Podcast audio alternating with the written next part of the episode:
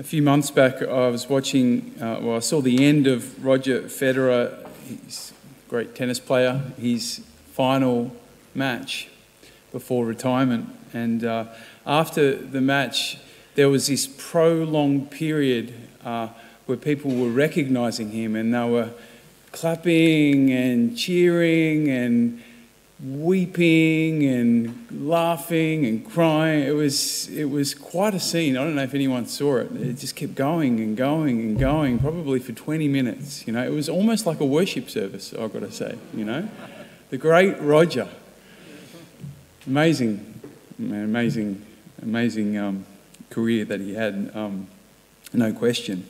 There seems to be something uh, within us as humans that so naturally uh, wants to recognize and applaud and, and, and even adore people who do extraordinary things, right?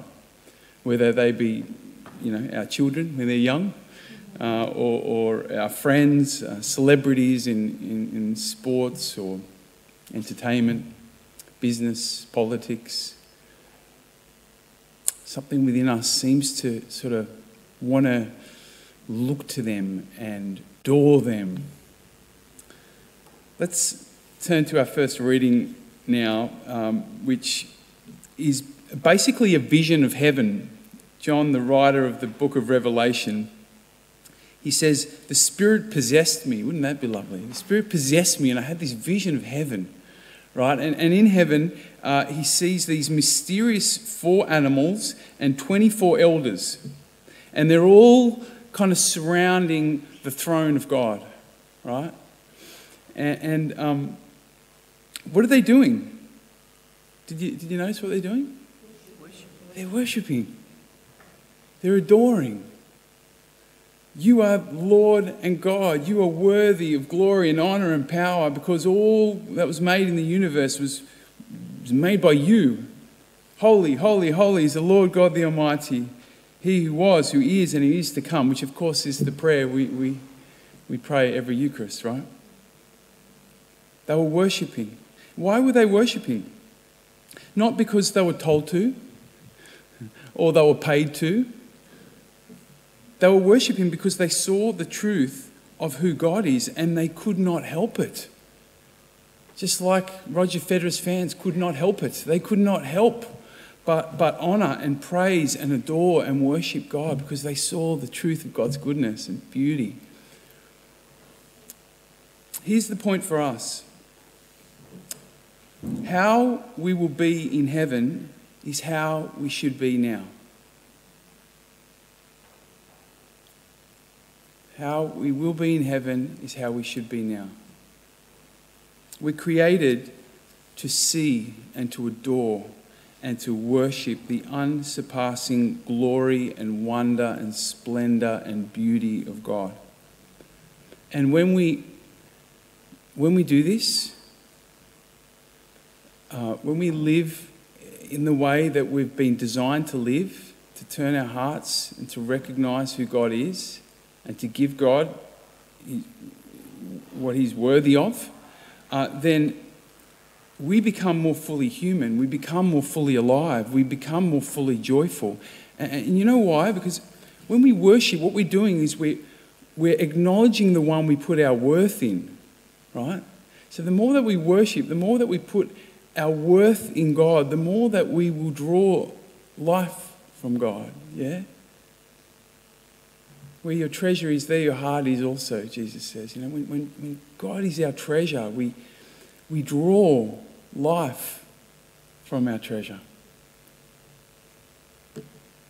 So why don't we why don't we worship more more than we do?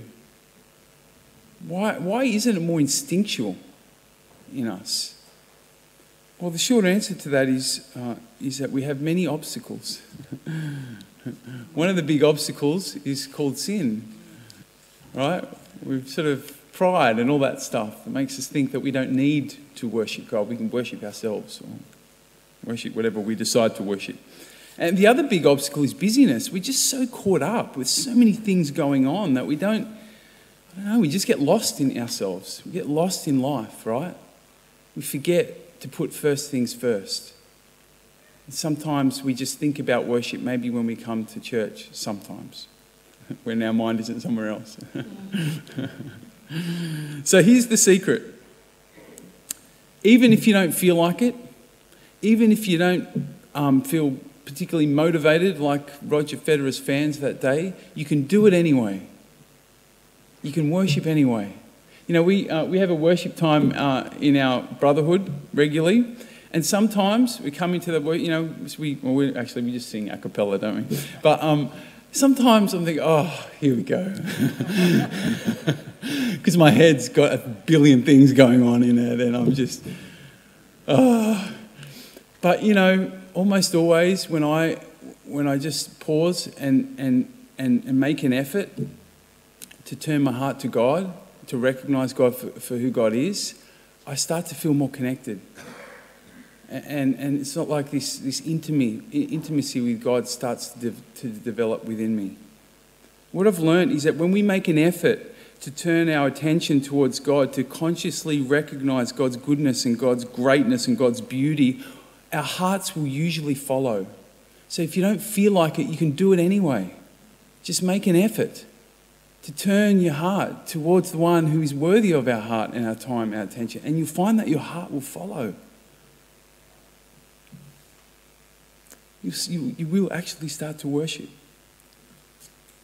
I want to encourage you to make this a regular feature of your prayer, whether you feel like it or not. You know, when we pray, we might, we might pray in petition, pray for ourselves, for some needs. We might pray in intercession, pray for others. We might pray in thanksgiving. So many different ways we pray, but we must, a really important aspect of our prayer is worship, right? Just adoring God not asking anything, just recognizing the beauty of God, looking at the goodness of God, thinking about what God has done for us, and just acknowledging that. Weeping if you want to weep, however you feel moved. The more that we recognize and we worship the beauty and the awesomeness of God, the more our hearts will be surrendered and the more we're surrendered, the more open we are to God's grace. And the more open we are to God's grace, the more God will move in through our lives, the more alive we will become, right? So, worship, huh? Worship when you come to church. You might come to one of our worship nights. Spend some time just at home in worship. Close the door, raise your hand, sing a song, think of what God's done get on your knees, prostrate, do, do whatever helps you to worship. When you're driving, you can just shout out your praise to God. God, I thank you for this amazing day and thank you that you give me the ability to drive and that I've got, I've got a car that I can drive and thank you for where I'm going and the person I'm going to meet now and thank you that your spirit's upon me and you're going to be in our conversation and I worship you for, you know, just, just praise wherever you are. And don't do it because Father Dan said to do it. Do it because God is worthy of it, right?